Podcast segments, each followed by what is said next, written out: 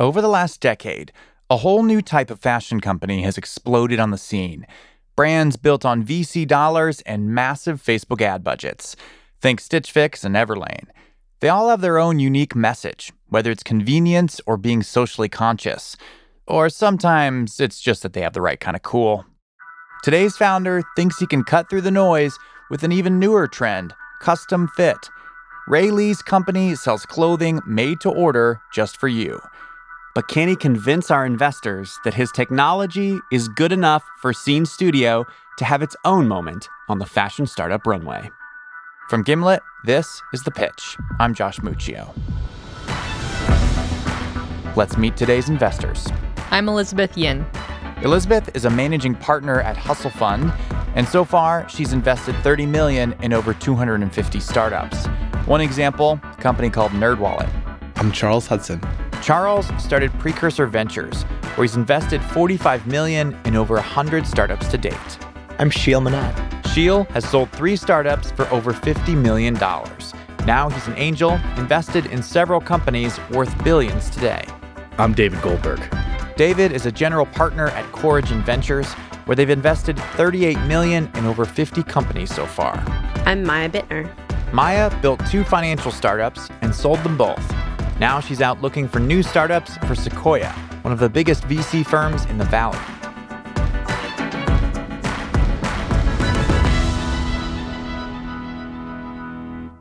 The pitch for Sene Studio is coming up in just a moment. This episode of The Pitch is brought to you exclusively by State Farm. We hear a lot of pitches on this show. I mean, no surprise there, it's the name of the podcast. But the entrepreneurs who come on this show, they're pitching more than just a business idea. They're pitching their dream.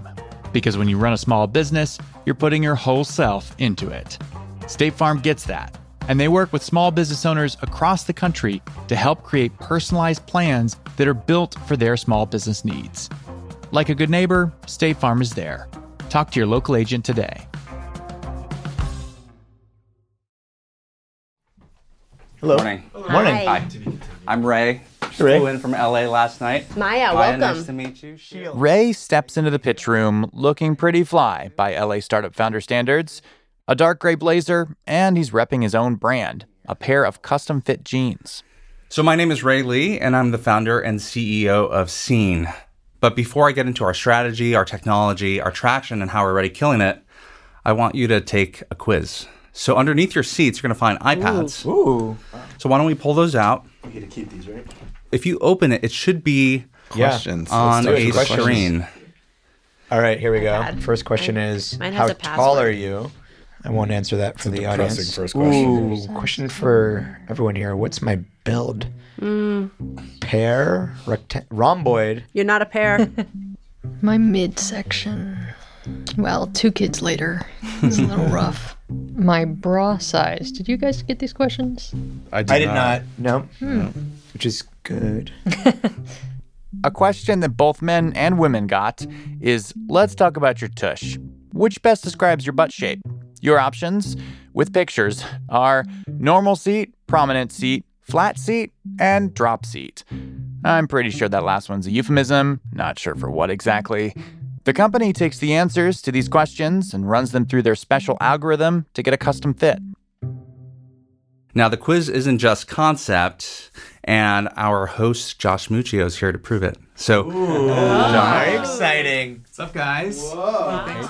I've already taken the same quiz as the investors a few weeks back, and now I'm here to model Ray's Flex Tech suit for the investors. I was a little nervous. Never walked a runway before. Looks good. Yeah. Top button. Top, top button. Top button, sir. okay. How's the comfort level? some Looks, it jumping looks jacks. comfortable, actually. it does look comfortable. Yeah. Oh, I thought the suit fit well. Not perfect like a tailored suit, but better than off the rack. So I'd probably send it back to the company for some slight alterations. It's an, what we're looking at is an athleisure suit. Yes. Then, after soaking up my moment in the spotlight, I stepped out to let Ray have it back. And so Suits was our first product.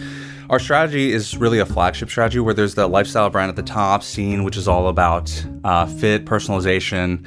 And then underneath it, we have a series of flagship products. So the FlexX suit was the first one. And then in October, we launched our Evergene, which is a custom jean made with um, premium stretch denim. For the last seven consecutive months, we've been growing at 60% month over month. We're at a 1.6 million run rate, and that's bootstrap to date. Cool. And we're here today to raise 725,000, and that's to pour gasoline on the fire. Cool. When when you say custom, um, I know there's a few different models there, Yeah. right? It, do you have a certain number of iterations and its best fit? Are you actually custom manufacturing? So ours is actually truly custom. It's it's bespoke down to the level of the reason you're getting the butt question is it's factored into the curvature of the waistband. Well, it's actually pretty amazing that from that relatively short quiz that we did, that really didn't have that like I didn't have to measure anything that mm-hmm. you're able to come up with something as custom as what Josh walked in with. How is that even possible? I would be actually Yeah. kind of nervous as a consumer to fill that out thinking like obviously it's going to be mm-hmm. slightly off mm-hmm. when it comes back. Now, what's interesting about a quiz is actually if we can overlay a bunch of different pieces of data together, we can actually get really close to what, what you want. So if I know your height and your weight and your chest measurement, I can get to about 95% accuracy on the rest of your body measurements, right? Interesting. And then if we overlay more information, so if we start to matrix together your what you typically wear for jeans and you, what you typically wear for tops, we can get really, really close. Do you, do you allow returns or exchanges? So we have this thing called the 60 day guarantee, free alterations, remakes, exchanges, and returns. I think the most important indicator about whether people are happy is return rate. Because typically in, in apparel, it's the worst return rate for both online and brick and mortar rights. It's, it's a little above 30%. Our return rate for online orders is sub 6%. My husband and I have ordered custom clothes, and actually, the biggest surprise, at least for me personally, is that they are all pretty terrible at fit. Like, even though it's custom. And I think that is fundamentally a problem, and why you then end up having to go to a store because the fit is not actually good enough. So I think this is where my top question is, and I think this is what I am trying to get comfort around. Yeah. So traditionally, the way it's done is custom clothiers, they're only capturing body measurements. But then the factories are interpreting the measurements to generate a fit.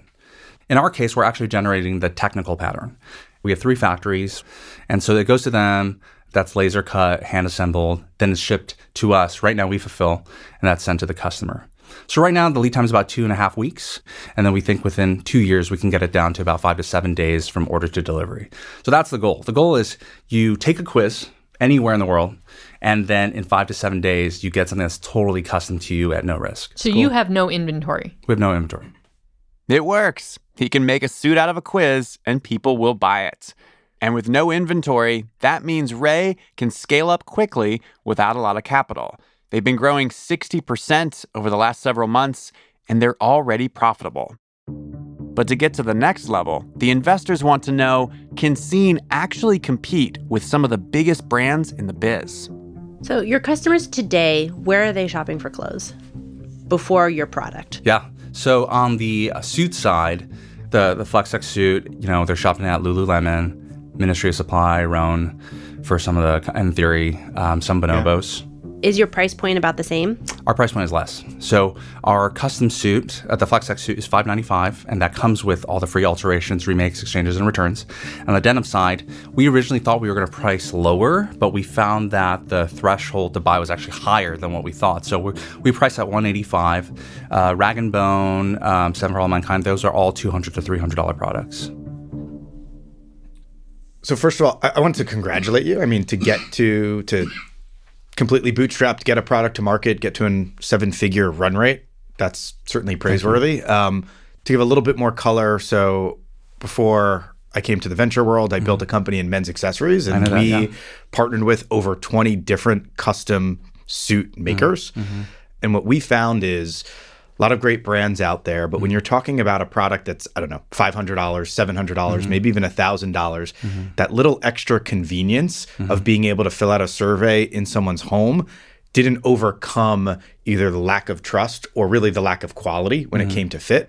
So when you look at companies like Bonobos, Indochino, Black Lapel, they wind up creating some form of brick and mortar uh, guide shop to really get that person a little bit more comfortable and over the edge. What are you doing differently, or how do you think about scaling and be able to maintain both that quality but with this fully distributed model? Traditionally, whether it's Indochino or one of these other custom shops, you can't return the product. The other thing is, most people don't shop that way. Most people want to say, that looks awesome, get me that. Yeah. And if I just have to answer a few questions to get there, great. And you make the brand pretty sick. And the products have to be great. I, I think that's another thing is the products have to be distinctive and valuable even if they were standard size. And then you delight them with the fact that it's much better than something off the rack that they bought. Even with the custom angle here, how do you compete against the consumer's desire to want everything today? Everyone's used to everything coming in 48 hours. What have you found in terms of overcoming that barrier Yeah. with customers? So I think there's uh, ultimately we, do want to get to a point, and we think we can get there in about two years, where it can feel very similar to ordering anything else standard size online. Now, uh, in terms of how we compete, we've tended to focus flagship products in at this stage on things where fit matters. So even for jeans, actually, especially for women, it's very hard to find that standard size. Yeah, I've been looking for this for on the jean side. Awesome. And, and I think people have spent years looking for the perfect gene, and some people still haven't found it. So the idea that, okay, I only have to wait two to three weeks to get something that's exactly what I want is super compelling.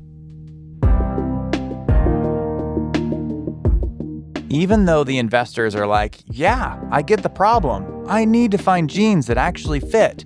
They aren't sure how Ray is going to build a massive company on that. Will the quiz really be enough to set them apart? That's after the break.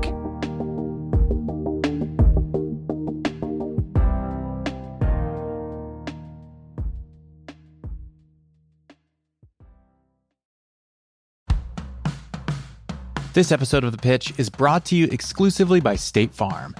As rewarding as it may be, small business owners have a lot riding on their shoulders. It's a lot of stress to own, run, and grow your small business, not to mention finding someone who can give you the answers and support you need. But State Farm agents aren't just there to understand your small business needs, they're there to prioritize them and help create personalized plans with your needs in mind. Like a good neighbor, State Farm is there. Talk to your local agent today.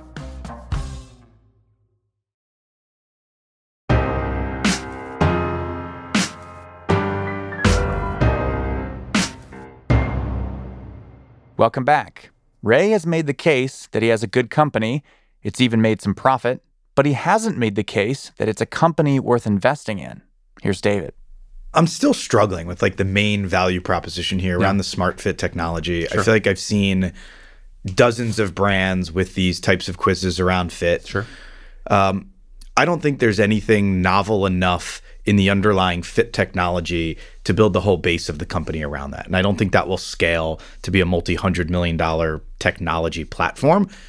I would actually consider going even heavier on brand and leveraging the smart fit technology as part of the convenience, as part of the match of the materials that you mm-hmm. use and the certain customer base, and think about really diving into that brand and trying to build something that could easily be a hundred million dollar brand.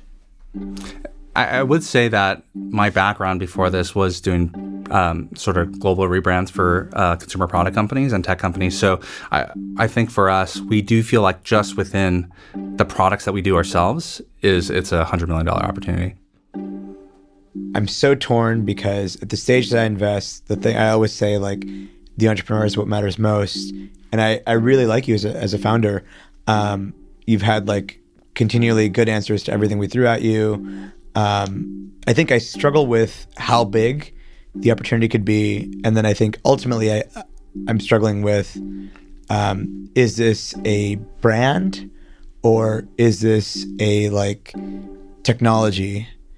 And again to david's point i think like the brand is probably more interesting to me and i think i'm going to pass Okay.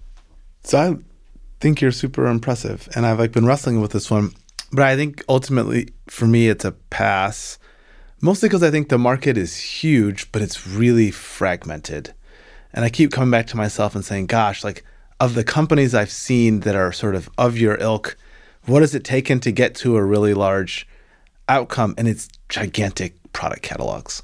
I think about Bonobos, Everlane, some of the companies I've seen that have achieved like pretty healthy run rates. Different model, but it just feels to me like the number of shots that you'll have to hit in a row to get to the size of company that makes sense for me. It's it's uh it's a difficult lift. Thank you. So I'm really, really interested in how your technology might shepherd in this revolution of of custom clothing. And when I think about the brand, I'm sure there's an audience. I'm sure it's cool. I don't really invest in in fashion, kind of like CPG directly very much. So are you saying you shouldn't do it because that's not what you invest in, or you're saying I'm saying it's hard to be venture scale. okay? Maia, Charles, and Sheel are out because they just don't see it as a massively scalable endeavor. Now, Elizabeth, however, has a different concern. I think you should go after the brand opportunity because I think that's where the money is made. When you think about it, like the holy grail in the custom clothes space is to get basically a universal sizing data set on people. And once you have that for all these individuals, you can pretty much sell them anything. I, I, I, I, I'm wondering if I communicated this in, incorrectly because the intent is to build the brand. Yeah. Um, w- I, I think the technology and the supply chain are competitive advantages to cut through the noise, mm-hmm. Yeah. right? And and they're an enabler. They're not the reason you know we exist. And I think I've never seen a company where those things are so tightly coupled. Like the technology powers the brand. So I always tend to think of it as an either or, not an and. And like the way you just said it made me think, oh, maybe during the pitch, I had the wrong conceptualization 'cause- of the tension between the two. Because I was thinking, oh, if you're so great at supply chain, like just like dominate the supply chain and build a that, company. yeah. I actually disagree. I, I've seen this before, and I think to give context, we're investors in a company called The Inside, which is at the end of the day, they're a furniture brand, a custom furniture brand. Mm-hmm. They leverage supply chain advantages, but at the end of the day, they know they're a brand, and everything built around it is a brand. And Yeah. that's where I wanted to Yeah, hear it yeah, double yeah. down. And I, Yeah. I get also you talk to investors who want you know multiple billions or or bust. Right. Nobody likes brands anymore, and Or that changes by the month. Yeah, right. Yeah, right. I would just say like whatever. I'm not here to tell an entrepreneur which way they should run their business. I can Sure. say when it aligns with my vision or not. In this case, it doesn't. I would say go with whatever is authentic to you and go hard on it and double down on it. I think a reason we talked about the tattoo is it is actually part of the brand narrative. So, like when we talk about our mission, it's to empower people of all shapes and sizes to feel their best. And now we can use what we're doing to create something that's really special and beautiful and personal for people. It's not like we have this secret tech platform thing here and then we have this shiny brand here. It's like this is So I, I hear you. And just to push back and Yeah. to make you kind of think about the pitch and the yeah, brand, thank you. there's many attributes that go into a brand. Clearly, fit and sizing is one of the integral ones for you. Mm-hmm. I didn't hear any other layers. There was nothing really about the materials, which are actually unique, I think, mm-hmm. to your business. Mm-hmm. There was really nothing about who your customer was, where they're maybe coming from. So, I, I, if it really is about brand, you're going to want to peel that back a little bit more. So here's where I'm landing on this. I would want to try out the product, like fr- you know, from soup to nuts, give you guys some business, and would love to look at this, you know, as a potential investment in January. Uh, I'm sure we can work something out. Let's All right. let's, let's talk and Yeah. figure something out. Uh, yeah, me, me, I'm in that boat too. Yep, it's great. Thank you. Thank you so much. Thank you. Awesome. Good luck. Thanks, guys. During the pitch, the investors unanimously told Ray to build his company around his brand, rather than around the company technology. After the pitch, however, the investors zeroed in on how difficult it would be to actually succeed as a brand. They were like, hey man, your already profitable company could one day become a really big brand. Oh, and one other thing um, market forces are going to make it close to impossible to become a really big brand. Good luck, brah. The word fragmentation was used at one point, and you're just never going to be able to make everybody happy. Some people want that in-store experience get measured by hand. Others want the technology of body scanning. Others want to just try on a bunch of stuff and see what works for them. And then the majority of people are actually happy with the standard sizing systems. Particularly My- for the price point, they're happy enough. right. Yeah. For for me, like I'm a like shorter guy. Um, I like never found clothes that fit. And then when Uniqlo came to America, I was like, oh, Yeah. This just fits me. You found your And now literally everything I own is from Uniqlo. This pants, this shirt, like everything. And I know a lot of people who buy most of their clothing from Everlane. Yeah. Yeah, same, same. Same yeah. thing. It's like they're like, you know, I just I like it. It works Fits for in a me. very it specific fits. way. Yep. It's like my style. When we come back, we hear from Ray, who ended up striking out with our investors and every other venture capitalist he pitched, and yet somehow scrounged up 500K anyway. From a different kind of investor real, working class, salt of the earth Americans.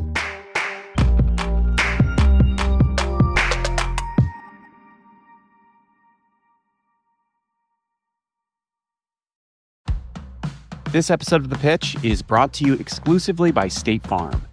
Small business owners know that it's not just business, it's personal. Your business is your life, and State Farm gets that. State Farm agents are small business owners too, so they know what it takes. They can help you create a personalized insurance plan that fits your small business needs and budget. And they live and work in your community. So you're not just getting an insurance plan, you're getting that personal touch. Like a good neighbor, State Farm is there. Talk to your local agent today.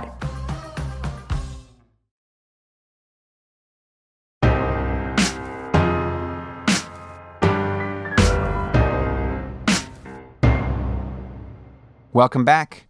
I called Ray to follow up two months after he left the pitch room with a good old goose egg. Hey, how are you, Ray? Hey, Josh, doing well. He told me that putting his company in the box of either tech or brand is to miss the point entirely. But he couldn't get that across to investors, and that's why the pitch failed. There was this funny moment, Josh, where, where you know, I, I felt like I, I was giving, you know, spot on answers for everything people were asking, and then it came to the time where everyone was done with questions. I thought I nailed it. Then they said, "Well, I don't know if you're a tech or a brand," and then they all started passing. Huh. it was sort of like I thought we were at the end of, you know, like a road trip, and then they said, "Well, you know, at the beginning of the road trip, you didn't talk about your brand." I was like what? Yeah. The one person in the room who seemed like they may have interest, that they wanted to like try out the clothes and, and see how the whole process works and how it actually fit was Elizabeth. Did you follow up with her afterwards? Yeah. We were raising her around um, through Seed Invest, which is a equity crowdfunding platform, and so there are certain dates we have to hold to from an SEC regulation standpoint. So we knew we had to be quick. So we emailed her immediately afterward. We sent her the paperwork in advance so she could see it. And then The investing paperwork. Exactly. And then she came back and said, you know, unfortunately, there are certain terms in here that, you know, I already don't agree with. And also, uh, I don't have enough time for legal counsel to review this. So unfortunately, this is going to be a pass. Oh, no. Now, because this is equity crowdfunding, part of the fundraise is for very small checks from unaccredited investors. In other words, regular people. Elizabeth didn't want to be regular. She normally writes checks for 25K, but the agreement said that you have to invest at least 50K in order to be an institutional investor and get access to company financials and other information. Elizabeth didn't care for that. And, and why did you set it up that way? It was actually Seed Invest drafted all the legal paperwork for us. So we were using their boilerplate documents. Well, that's a bummer. Yeah. Yeah. We wish we could have had her. Really liked her. But I was very happy that Sheel ended up investing. Wait, wait, wait. She- Sheel invested? Yeah, Sheel invested. I, I didn't even think he was going to follow up with you afterwards. Oh, Sheel and I had like an hour, hour and a half call the next day. He really got what we were doing, and then he wanted to go through the experience. We made a suit for him. He basically said, "If this fits, I'm going to invest." And then tried on a suit. There were some issues with the fit, and so he wanted to just talk through it to feel confident. And then he invested like a very small amount uh, through the crowdfunding platform. How much did he invest? He invested five thousand through the equity crowdfunding platform Oh, through okay. Seed Invest. Yeah, A little yeah. something there. Yeah, it was. It was like, oh, that's nice. You know. Yeah. So, how much did you raise in total, and, and what's the final tally? Yeah, so we raised half a million. All the VCs passed, and all the angels and customers came in. So Oh, it's not like we didn't try to raise VC. Yeah, and so uh, I think we're just walking a path that is a little bit different. Like money is not the most valuable thing for us because we're fine with money. I think getting smart people to take dedicated time to look at our business, huge. And to know that Sheel will be on board for a longer period of time, we're not really in it for the checks. We're in it for people who want, who want to spend time with us and give us their brain. So, yeah, 100% worth it.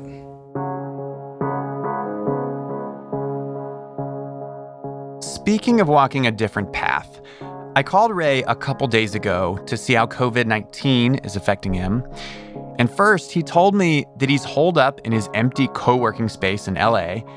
But then he starts telling me about a conversation he had with their factory in China.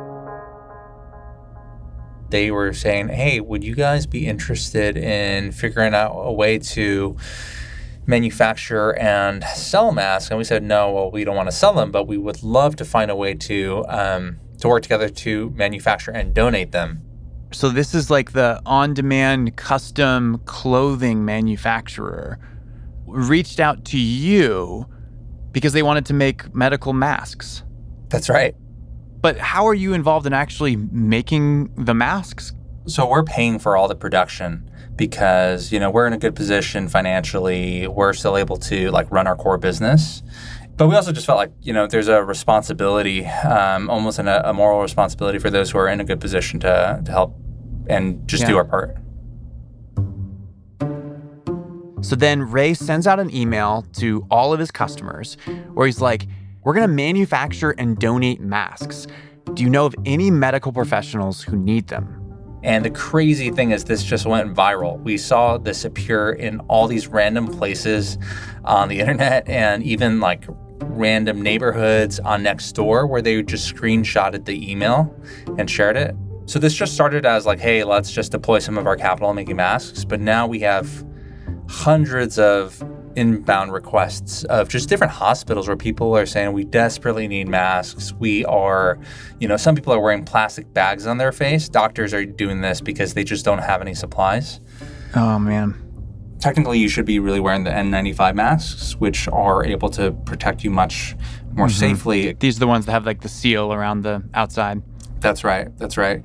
Yeah, but but but given how short supplies are, I mean, people don't even have these the, the cloth masks, the FDA cloth masks that we, we're, we're um, you know we're donating. They they're like, please give us those because we're using scarves, or we're using uh, you know grocery bags, we're recycling mm-hmm. old masks, and this is from some of the biggest hospital systems. So it's not, it's just crazy. Not good. Yeah. How many masks are you up to at, at this point? Oh gosh, this it's like I think it's over 500,000 requests or like 500,000 masks that people need. And how much have people donated? How many masks We're are like paid for? At 20 to 30,000 right now. So not even 10% of the way there. That's right. As long as people are willing to be generous, we can make a huge dent in the gap in supplies.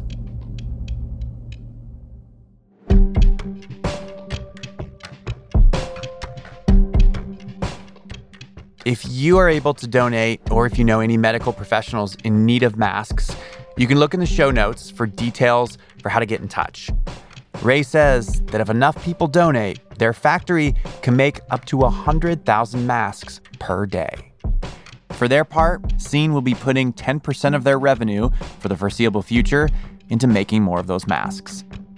Oh, and if you'd like to take a deep dive into the mask situation, to find out what's really going on, check out the episode Science Versus just put out called Coronavirus Unmasking the Facts.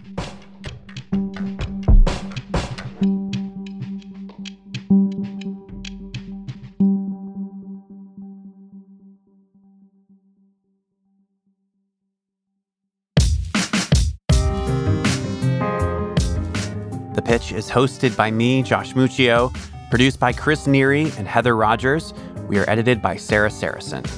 Theme music by The Musemaker, original compositions from Breakmaster Cylinder, Peter Leonard, So Wylie, and The Musemaker. We're mixed by Enoch Kim. Lisa Muccio coordinated the recording of this pitch, and here's our disclaimer no offer to invest is being made to or solicited from the listening audience on today's show. Thank you so much for listening. We'll be back with a new episode in one week on Wednesday. See you then.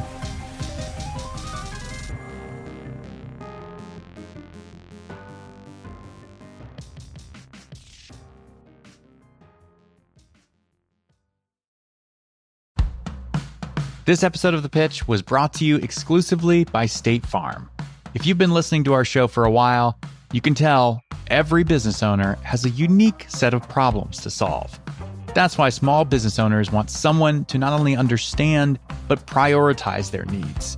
State Farm agents are small business owners too, so they know how to help you choose personalized plans to fit your needs and budget. They get it, plain and simple. Like a good neighbor, State Farm is there. Talk to your local agent today.